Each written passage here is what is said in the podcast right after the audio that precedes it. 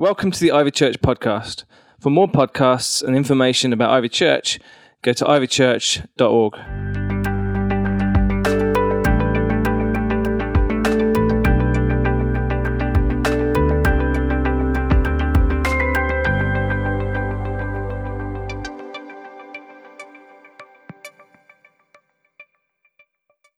All right, and if so, if God speaks to you about it, do something. Is that okay? So it's just the same as anything else. It's just that sometimes people think about it or talk about it as if it isn't the same as everything else because it sort of feels a bit personal when you start talking about my money, which is a problem from the start because we're supposed to be stewards of God's money. So I'm going to read to you from 2 Corinthians chapter 9, verses 6 to 11. At the end of this, as we said, I would have liked it, to be honest with you, those forms could have been out on every chair rather than us just have them available, those tithes and offerings things, for everybody to be able to see, because the chances are sometimes, as soon as it finishes, you're just going to think about food rather than anything else. And I would have liked it if those tithes and offerings forms could have been available for everybody. So I'd like, if possible, if the welcome team could be available. Actually, just at the doors, nobody gets out without a form. Let's be clear about that, basically. We're going to give you something. It's a form, and it's going to be available at the end. And if you'd like to talk about this in any depth or detail, stand up Rob Jackson, who's over there. Rob is our elder in charge of finances, and you can chat to him about anything to do with this at the end as well. Is that okay? Let's read. The Apostle Paul's writing to a group in a church. He's talking to them about their giving. This is what he says. I want it to be a willing gift, not one given grudgingly. Remember this, a farmer who plants only a few seeds will get a small crop, but the one who plants generously, say generously, will get a generous crop. You must each decide in your own heart how much to give, and don't give reluctantly or in response to pressure. For God loves a person who gives cheerfully. And God will generously provide all you need. Then you will always have everything you need and plenty left over to share with others. As the scriptures say, they share freely and give generously to the poor. Their good deeds will be remembered forever. For God is the one who provides seed for the farmer and then, say then, and then bread to eat. In the same way, he will provide and increase your resources and then produce a great harvest of generosity in you. Yes, you'll be enriched in every way, so you can always be generous. And when we take your gifts to those who need them, they will thank God. Actually, what we'll do, sorry guys, can we do it at the end? Otherwise, people will be listening, watching you rather than listening. Is that all right? Thanks so much. Can we thank the welcome team? They are brilliant.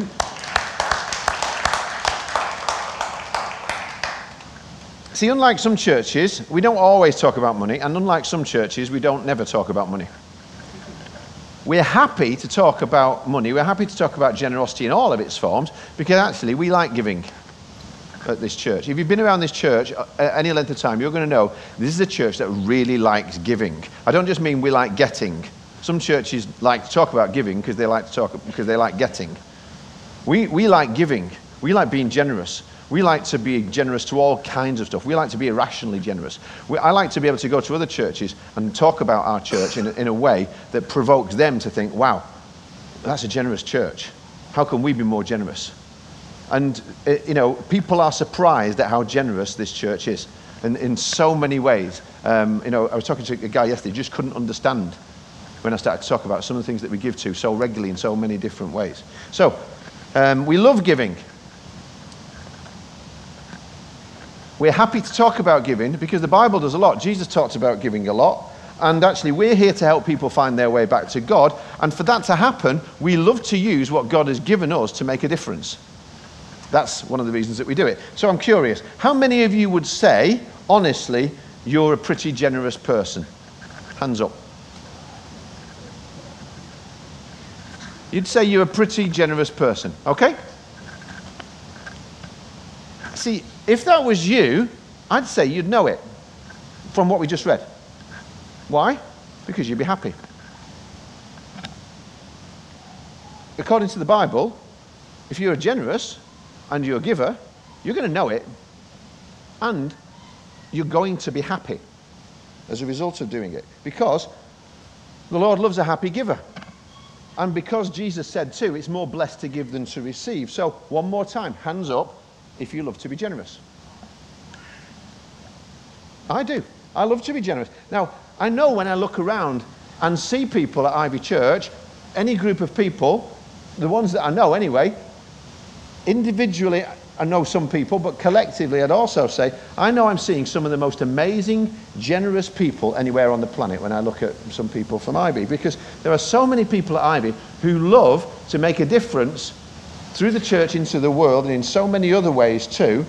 And so personally, on behalf of the elders and staff, I want to say thank you to those of you who give generously, who love to give like that. It's inspiring. It makes a huge difference to so many people and ministries in this city and around the world for you to do that. And I know that people don't do it because they want to be thanked, but I wanted to thank you anyway. I know that people who give like that actually do it because it makes them happy. Out of all the other things, see, I looked down my bank statement, all the other things that go out, I can't see many things on my bank statement I'm glad that I spent the money on. But whenever I look at things that I've done on the God lines, if you like, I'm like, I'm so glad that I get to do that. I'm happy about those things that I get to give to God. And actually, giving people are happy people. Giving people are joy-filled people. Giving people, actually, it happens when you get filled with the Holy Spirit. To me, it's a sign of being filled with the Holy Spirit, because before I was filled with the Holy Spirit, I was not a generous person at all. But now something happens inside a person where now you don't live to get. You actually love to give. So again, you don't need me to thank you, but I want to. And the truth is, the reason sometimes we don't talk about generosity very much is that some people get uncomfortable when you talk about money. Because the truth is actually that in our country, not that many people are actually generous. Now, if you ask them, are you generous? They're going to say, yeah, I'm pretty generous. I mean, I would have said that even before I was a Christian, because I bought a round. You know, or because I'd pick up the bill at the end of the meal sometimes. So yeah, of course I'm pretty generous. And the reason people think that they're generous is because they give something sometimes. So that's what they think makes them generous. But giving and being generous are actually two different things. You can give and not be generous. Now, you can't be generous and not give. But you can give and not be generous, because it's not actually a matter of amount, it's a matter of attitude. The way the Bible talks about it, giving and being generous are not the same things, because actually being generous is not an action, it's an attitude that becomes a way of life, and actually of getting a bigger life. And because the way you live that way, the way you give that way more and more, something grows. You get a bigger life as a result of this. So in that passage that we just read, it says that God gives seed, so we sow it. We give, then God somehow grows a harvest and he multiplies the seed, and then we give more. So it's not I have to give. He said never ever do it reluctantly or under compulsion. It's not, oh no, I have to give, but it's now actually I want to orient my life more and more around being a giver and not just being a receiver. So, okay, show of hands again here. How many people here are rich? Don't point at anybody else. See, I'm rich. Most people in our country never ever think of themselves as rich, but that's because, to be honest with you, a lot of people need to get out more. And I mean out in the big wide world. And actually compare ourselves, not with the Beckhams, not with the Made in Chelseas, and all those people, because what we do, we always compare up against those people that have got more than us in some way, and that makes me feel like I've got less, because that's who I'm comparing with. Most of us don't feel rich, and we are. Most of us think we're generous, and we're not. Why don't we feel rich? Because as I said, there's always somebody that we look to who's got a bigger house, bigger car, bigger whatever, seems to have more than me. I can't keep up with them. But when we compare ourselves with people around the world, we actually see we are massively blessed. And I'm not saying there's no poverty and no struggling in this country. And actually, we as a church, we have a CAP centre. We encourage people. Last year, I think there was over 20 people that we helped as a church to get debt-free, which is a fantastic thing. And there are CAP money courses that are available for people who are struggling with money. We don't want people to live in debt and in worry with regard to finances, because that's not what God wants for any of his children. He wants us to be free. He doesn't want finance to be something that anybody's fearful over. In fact, when you look through the Bible, you can see that time and time again. Jesus just says, why do you worry about it? It shouldn't be a worry for one of the children of God.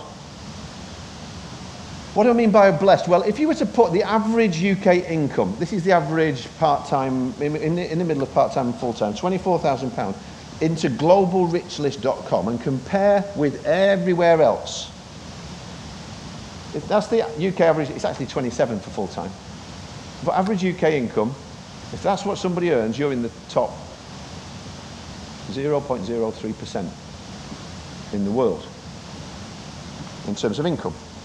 If you drive a car, if you have one, depending what study you read, that puts you somewhere in the top 6 to 9% people in the world, the wealthiest people in the world. You're in the top percent anyway, if you ever owned a car. Maybe you don't have a car. Maybe you're like, oh good, I'm off. I'm off that. Well, okay, maybe it isn't about whether or not you drive. It's about what we take for granted. Like when you went past a bunch of different places to go to your favourite one, where you went and you sat at a table and somebody else came and took your order, and somebody else then went and cooked your food after the selection of food that you chose, the things that you like, and then you ate it, and then somebody else went and washed it all up. You know, somebody else cleaned all the dishes. There are people in the world who could not comprehend that. They just couldn't comprehend that that would happen. I've been to some place in the world, I've been too embarrassed, to be honest with you. When they've asked me about my home and where I live, the previous house that I lived in, I was in India at the time, and they were asking me about the place that I lived, and I started talking to them, and then I realised, I thought, I can't tell them I've got a garage. Because my garage is bigger than your house that I'm now in. And it'd be like, I've got a house for my car. And then it was like, not only have I got a house for my car, I've got so much extra stuff, I can't even put my car in the house for the car. I couldn't talk about it. It would have, you know, I would have felt embarrassed to have been able to do that. Extra stuff is a sign of rich. There's places in the world where they don't have any stuff, never mind any extra stuff. So, I put my car in its little house, then I go into my house, where the temperature is the temperature that I like it to go, and I go into the bathroom, and I push a button, and all my poo goes away. And that's like unbelievable for some place. I've been to India, where you see a communal toilet for a huge amount of people, and people die in the communal toilets. It happened last year. People fell in the communal toilets and died. Everybody sharing this one big thing. You know, and like, we don't even think about it most of the time. And then I leave there, I go into my bedroom and I look through and I choose the clothes that I want to wear out of all the clothes. And then sometimes I might even say, I haven't got anything to wear, which is bonkers. I've got lots to wear because I'm rich. There's people around the world who literally, I remember a little girl in Africa had a t-shirt. That was it. That was it. I don't compare myself with her usually, but when I do, I start to realise how rich I am, how wealthy I am. Most of us, we're rich and we don't know it. If you ask the average person, are you generous? They're going to say, oh yeah, I'm generous. I'm pretty generous, but actually we're probably really not. Charities Aid Foundation don't show the UK in the top 10 most generous countries. At all. And it's interesting to see some of the countries that are. The first one, Myanmar, the most generous country in the world. Figures show in 2017, 61% of British people gave any money to charity. Women gave more than men. People over 65 were more than twice as generous as those 16 to 24. And the average amount given by them per month was £18. The average full-time wage in Britain is actually £27,600. I know some people get more, some people have less, that's why you call it an average. So people actually, when you work that out, on average gave less than 1% of income to charity. If they give at all. Of those who gave, they gave less than 1%. Oh, and 40% of those who were given, when they were asked what they gave, how they gave, they said, I give by buying lottery tickets. The most generous givers in Britain were religious people, Muslims. The second most generous people were religious, Jews. The least generous people were atheists. We were just a bit better than atheists. Christians in the UK average a little bit better than people who don't believe in God at all. The average Anglican church member gives 3.3% of income in charity, in total. That's what they give. And that isn't God-honouring, to be honest with you. It's giving, but it's not generous. That's not what we want to do here at Ivy. That's not who I want to be as a believer in Jesus Christ, who says that my life has been changed. I wanted to give my life and my heart and all the stuff that I sing about. I want it to be real in my life. I want to be happily generous. Why? Because we actually believe Jesus is right when he says it's more blessed to give than to receive.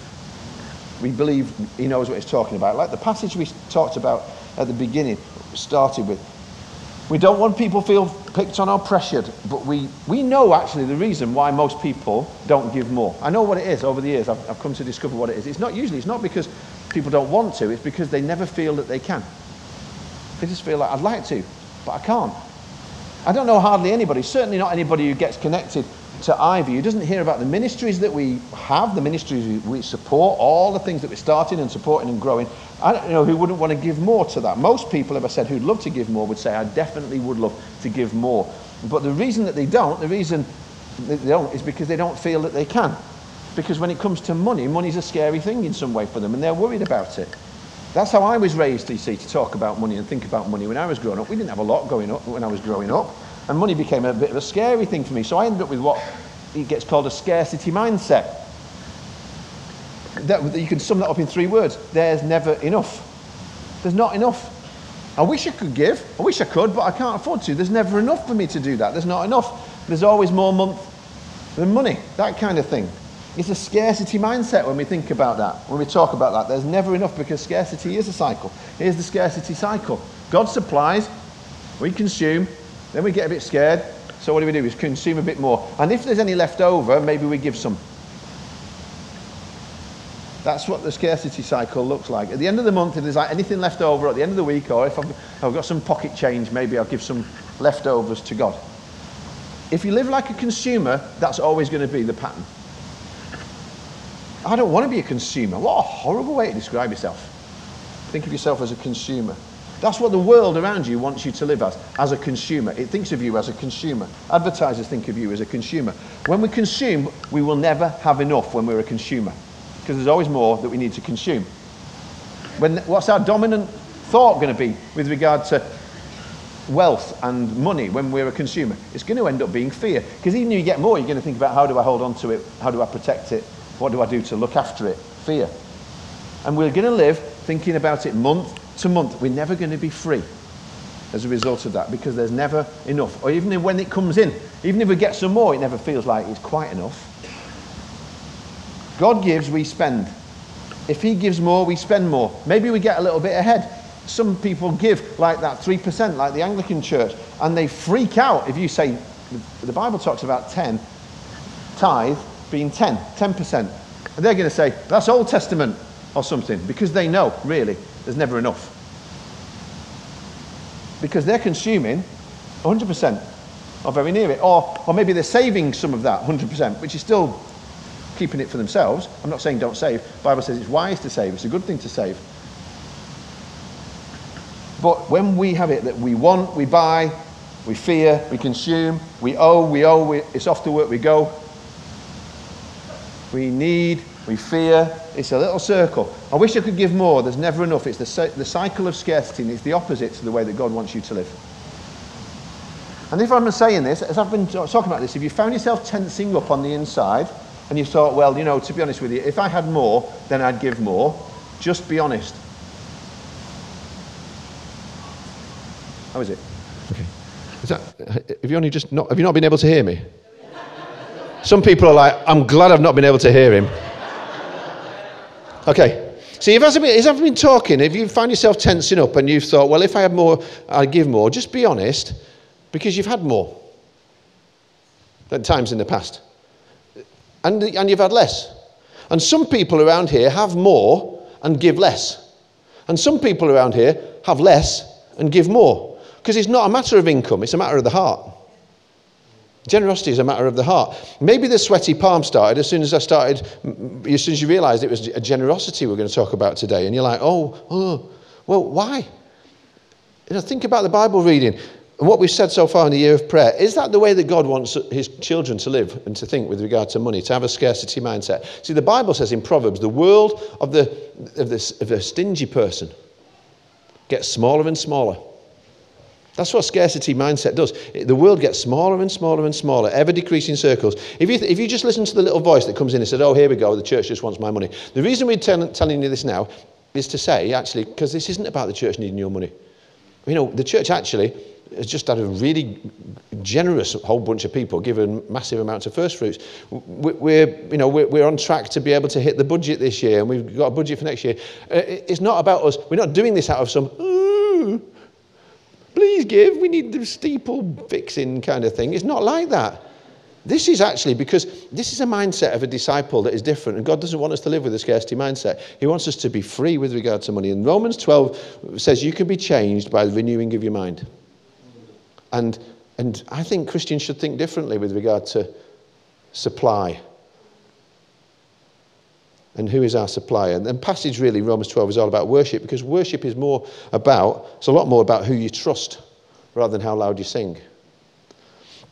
As Jesus followers, God wants to renew our mind in this area because of what God does, because of what Jesus has done, our heart gets bigger and bigger in all kinds of different ways. And one thing that will happen with that is that we'll move out of a scarcity mindset and we'll move into a cycle of supply, a cycle of generosity, a cycle of abundance, where we find what we read is true before. God is able to make all grace abound to you, so that at all times and in all things, having all that you need, your daily bread, not all you greed, all you need, you may abound in every good work. How? Because you find there's always enough. There's actually always enough. Everybody can always give something. Let me show you how the generosity cycle works. We do this as a church in our finances because we give away a large percentage, and we always do it first, off the top. We do this all the time as a church. We don't wait to see if there's enough to give. We give. We plan to give. Personally, we do this as staff members and as elders. Tithing is actually a requirement for leadership around here. This is what we do. We give generously because that's what Jesus' followers do. Because of what God has done for us, we love to give. Paul says, you must decide in your own hearts how much to give. So I'm not telling you, do this and do that. You have to do this work with God yourself. But this is what we do. And we've decided to give, not reluctantly or under compulsion. In fact, the Bible says, if ever you feel manipulated, if ever you feel pressured by anybody here, anywhere else, to give, don't give. Because if you gave, it doesn't matter. God doesn't want it given like that anyway. It doesn't honor God. God doesn't bless giving, you see. He blesses generosity. He blesses giving obediently with the right attitude. It says God loves a person who gives cheerfully. That's the difference. And the word cheerily, some of you already know, the word there is hilarious. Same word we get hilarious from. It's like, ha, ha, ha, offering time in church. My favourite time. That promise is there in the Bible, in black and white, like any other in the Bible, for you to believe and receive in faith, or disbelieve and not act on. Same as any other in the Bible. You believe it or not. God will provide all that you need. Not all you want, all you need. Not just that. I'm reading from the New Living Translation. Then you will always have plenty left over to share with others. As the scriptures say, they share freely and they give generously to the poor, and their good deeds will be remembered forever. That's what we want to be our story more and more, as a church and as individuals. So many of us could tell stories of how we've seen this personally over the years. Not as some instant magic success formula. It's not always I gave and then money came through in an envelope through the door. Although you do find that happens, and it is amazing, and I've had those kind of things happen. Actually, the blessings aren't always financial. There's all kinds of ways that God can get his blessings through to people, because you activate the supply cycle. See, the supply cycle is God supplies, and I don't consume first, I give first. My first thought is not me. My first thought is grateful to God. I give, and I do it first. Then I live off the rest. And I discover, actually, that God can make the 90% go way further than I could ever make the 100%. And I live grateful, and I give back to God, and it keeps that cycle going. Because there's always enough. And it says, and people thank God when that happens. Other people are grateful, and they remember it forever. God loves it when we're generous. People love it when we're generous. It's one way that we show that the stuff that we preach and teach about is actually real. Miracles happen when people are generous. We hear stories all the time about people here. When people give, what does God do? He multiplies. He supplies abundantly. When we give generously, God multiplies abundantly. I'll say it again. When we give generously, God multiplies abundantly. And you know what? When we don't, he doesn't. Because he said it's actually about the seed that we sow makes a difference.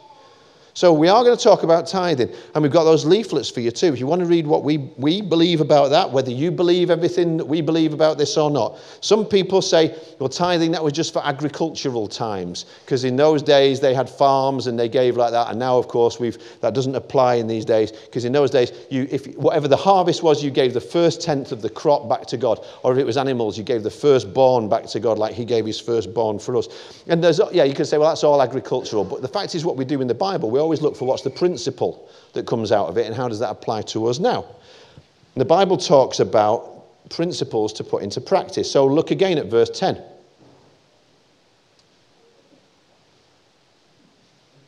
Oh, have I got the one about in the same way? That one. Sorry, I meant that one. That one. God is the one who provides seed for the farmer and then bread to eat.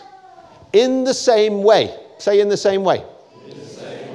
He will provide and increase your resources and then, say then produce a great harvest of generosity in you. It says God gives you something. Something to eat? No. Something to sow. Something to plant. Not something to consume. He gives you time. He gives you talents. He gives you treasure. He gives you gifts. Everybody's got something to give. Seed isn't given to consume it unless you're a budgie. You don't eat the seed. God gives you seed. You plant the seed. You sow the seed. And then, it says, God is then in the supply business of giving you bread to eat. In the same way. He will, see, you look at a seed planted in the ground, it seems to be wasted. It's hidden. You don't know what's happening with it. You have to give it time. It doesn't happen straight away. You don't put the seed in and then come back a week later and say, nothing grew. You know, some people, I tried tithing. How long for? About 2 months. And God didn't give me £1 million or a jet plane.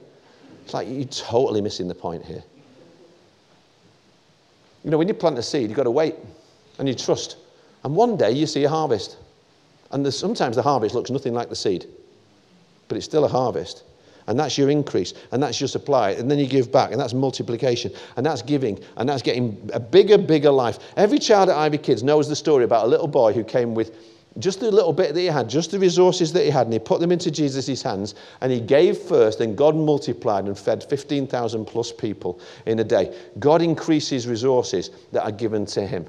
And then it says, this produces a great harvest of generosity in you. In you. This is the thing. You get a bigger life. You get a happier life. You get a better life as a giver than you'll ever get as a consumer. And then he says you'll be enriched in every way. Why? So you consume more? No, again, that's missing the point. If you're watching the God TV stuff and it's all about you give and then God will give back to you, you're missing the point. It's so that you can continue to live a generous life.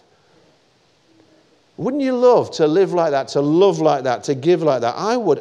See, the fact is, the richest Christians that I've ever met, and I've met some very rich Christians, always happen to be generous. Just so happen to be also the most generous people that I know. But when you talk with them, you find out the generosity always came first. Some people think, well, if I was rich like that, I'd be generous like that. No, you wouldn't. Because they were generous before. That's how it works. Sowing seed first is the opposite to the cycle of scarcity that leads to fear and that I wish I could, but I never can because there's never enough. Why? Because we're practicing the principle of putting God first. As Jesus followers, this is what we want to encourage everybody to do, from the children right the way through to the pensioner. This is actually first fruits living. When you give back to God first, the first fruits. When the first thing that comes out of my money, when the salary or the wage comes in, is to go back to God. The first thing that I want to do is to respond to God with great gratefulness. And this trains our hearts with regard to thinking more the way the Bible thinks about tithing, not even as being given, but it always talks about tithing as being returning to God, giving back to God what he gave us. A tithe back in Hebrew to God. Some of you don't know what a tithe is. It comes from the Hebrew word masah, and it means tenth. 10.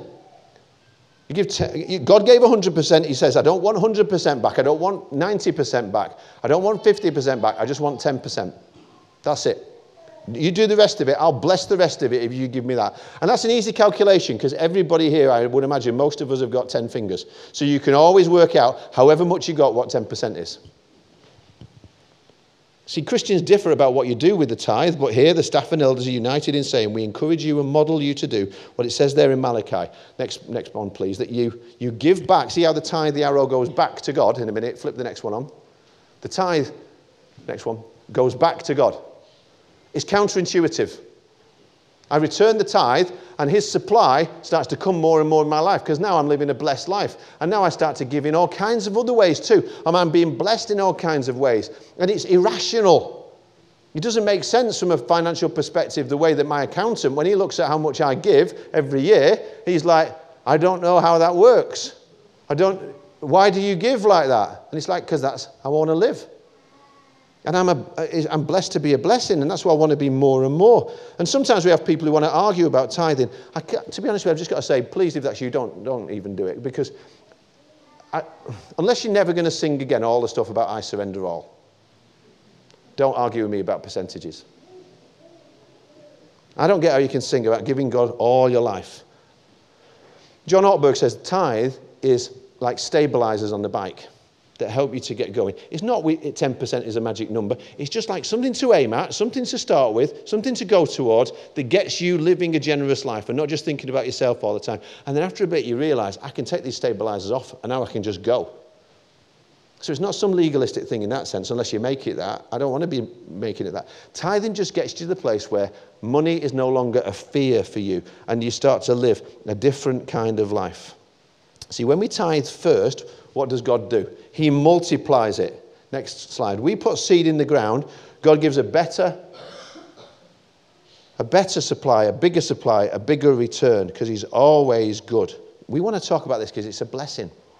The Bible always talks about the tithing as being a blessing. You know, I heard somebody say recently, there's only two types of people when it comes to tithing. There's tithers and non-tithers. And tithers always say, I'm blessed. And non-tithers always say, I can't afford it. Which one do you want to be? So, three things. There's so many things I could talk about, and I can only think of three. I'm going to talk about three things that tithing does.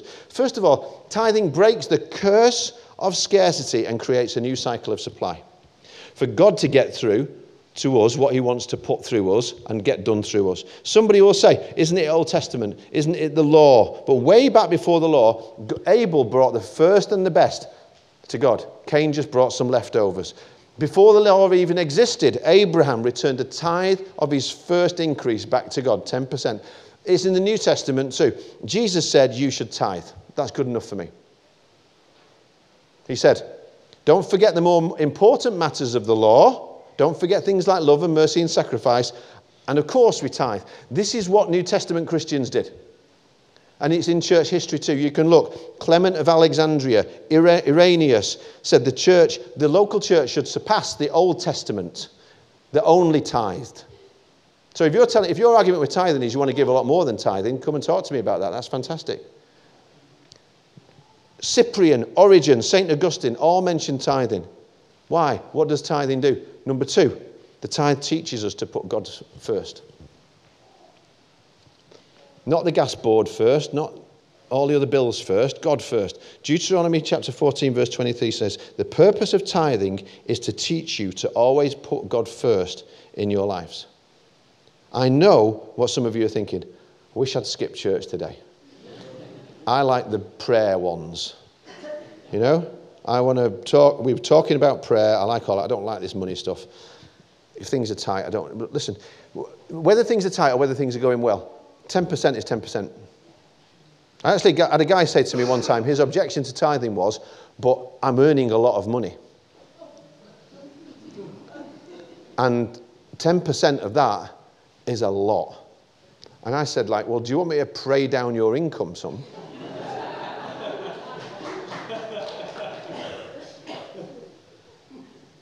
Maybe you're thinking, well, but for me to do this, to go to tithes and then offerings on top, so that when the envelopes come round and everything, I'm just putting like extra I love you God bits in. That's like big, because tithe into the local church, which is what we're talking about, and then offerings over and above that, that's like I'd have to start to rearrange my whole life differently for that to happen.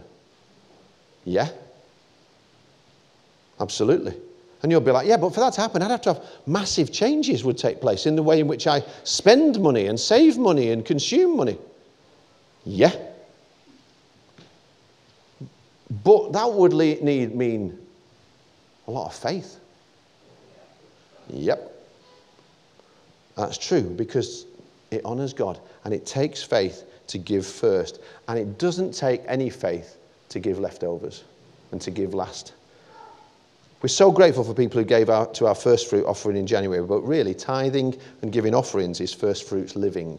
And that's what we want to really encourage throughout the year, people to, you know, to see that happen. And John Bunyan wrote this: there was a man, some called him mad, the more he gave, the more he had. And I believe that's true. Number three, you see, is that tithing builds our faith. Malachi chapter 3 says, bring the whole tithe into the storehouse. Why? So there may be food in my house. So God can get everything done that he wants done. And when that happens, this is amazing. This is the only place in the Bible when God says, test me in this. He doesn't say you can test him in any other area, but he says, try tithing and just see if I don't bless you in ways that you couldn't imagine. I'll open up the floodgates of heaven and pour out on you blessings that you can't contain. So this is why on each of these things, you just see the arrows starting to go out in all kinds of crazy different ways. I know my graphic kind of illustration sort of went a bit bonkers at this point. I'm not very good at it. But I was trying to say, it's just bigger. It's just better. God says, test me in this. You can try this. You know, maybe you could say, see, God says, my economy is different than the world's economy. Which one do you want to live according to? The world says consume and fear and hoard and worry and consume and lack, and there's never enough. But if you trust me, when I give to you and you give back to me first, your faith will grow. You will see me multiply. You will see me bless you. You will see a harvest in your life that includes but goes beyond your financial life. Give me your first. Give me your best. I'll bless the rest. Believe it or not. You'll see God do more with the 90% than you could ever do with 100% with you in charge of it. It's like when you went to the gym. See, some people are like, oh, I couldn't do that. If I said to you, can you do me 10 press-ups? No, if I said to you, can you do me 50 press-ups? You'd be like, oh, I couldn't do 3. I'd be like, okay, give you 6 months, I bet you could.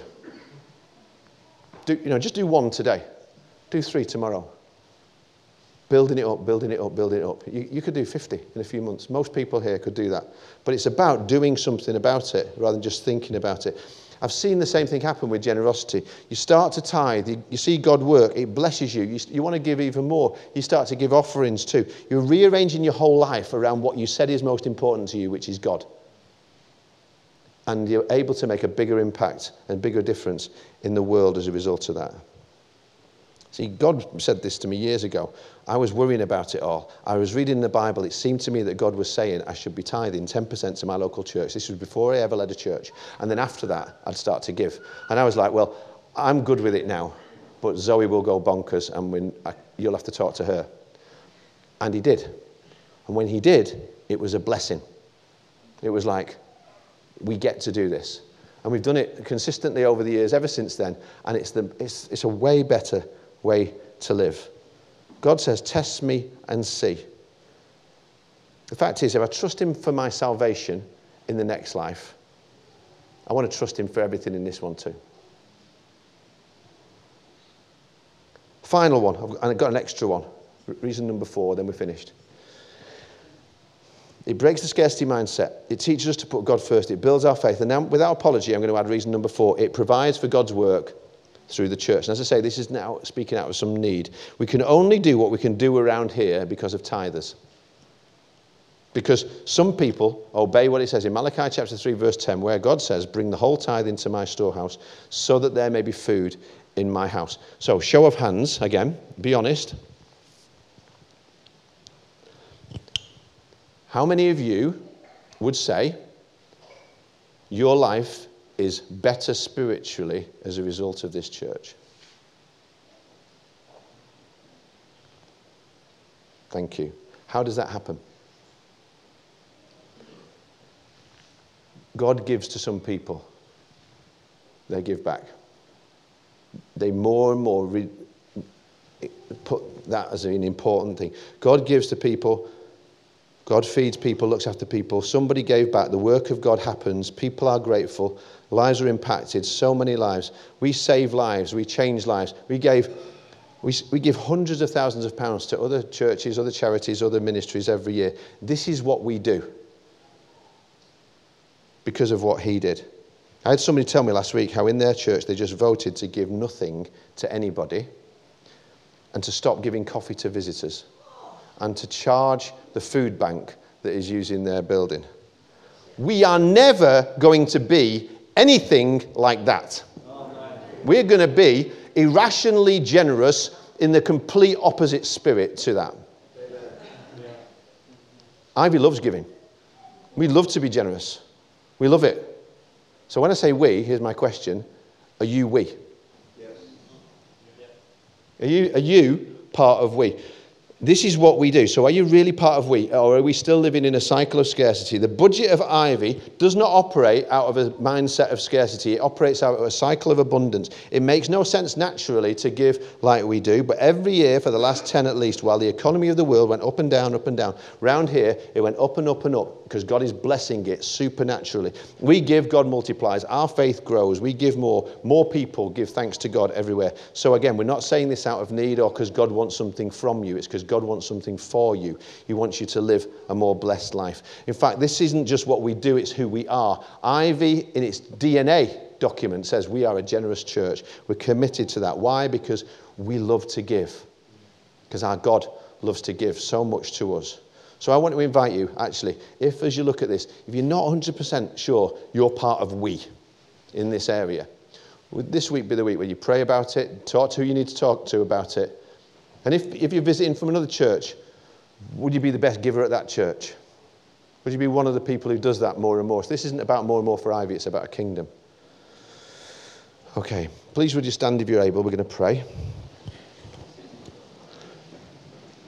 Father, empower us as your church to be a part of your revolution of generosity, using what you've given us, recognizing that we're so blessed because we want to be a massive blessing in this world. If you're praying with me now, those of you who are not yet Jesus followers, you're off the hook in this area. But I hope every Jesus follower would say yes to the prayer that I pray today, which is this: Lord, I would love to be even more generous. God bless me so that I can be a blessing. If you agree with that prayer, lift your hands right up now to say that. That's what I want. I'm praying that. I want to be blessed more to be a blessing in all these different ways that we talked about. God, I pray today for our faith collectively to increase. That as we put you first, as we take steps of obedience to your word, that you would honor your word and open up the floodgates of heaven and provide even more to build our faith. Not so that we could have more and just consume more and spend it all on ourselves, but so that we could live a bigger life and be a bigger blessing to others. May the world see your love through our generosity here as a church, more and more, Jesus. For those of you here you've spoken to and there's still a bit of a scared thing going on, you need to change the fear for faith. Make a decision. And some people just need to take that challenge and start to tithe, maybe for the first time. Lord, I ask that you'd prove yourself faithful to everybody who does that, who takes that challenge up when you said, test me in this. So they would be blessed in every way. As you keep praying today, there are some people maybe in this area, you know you haven't been putting God first. What do we do? Just say sorry and then do it from now on. God wants more than anything else to be first in your life. He gave first to you. For God loved the world so much that he gave his one and only son. Jesus is his first and his best. Jesus was God's tithe. God gave his son to the world so that in faith he sowed his son into the world so that we'd respond in salvation faith. If today you know he's not first in your life, you need a saviour. It's Jesus, the Son of God. Call on him and you'll be forgiven and made new. You'll have a fresh start. God brought you here today, not because he wants your money, because he wants you. Give yourself back to him. Just pray to him, Lord, I need your grace. I need your mercy. Lord, I want to trust you as my provider, as my helper. I give my whole life over to you. And together as a church, if anybody's praying that kind of a prayer today of giving their life back to God for the first time, so nobody prays alone, would all of us pray this out loud? Heavenly Father, I give you my whole life. I ask Jesus to forgive me. Make me new. Fill me with your Holy Spirit so I can follow you with the whole heart for the rest of my life, putting you first. My life is not my own because I give it all to you. Thank you for new life that lasts forever. In Jesus' name, amen.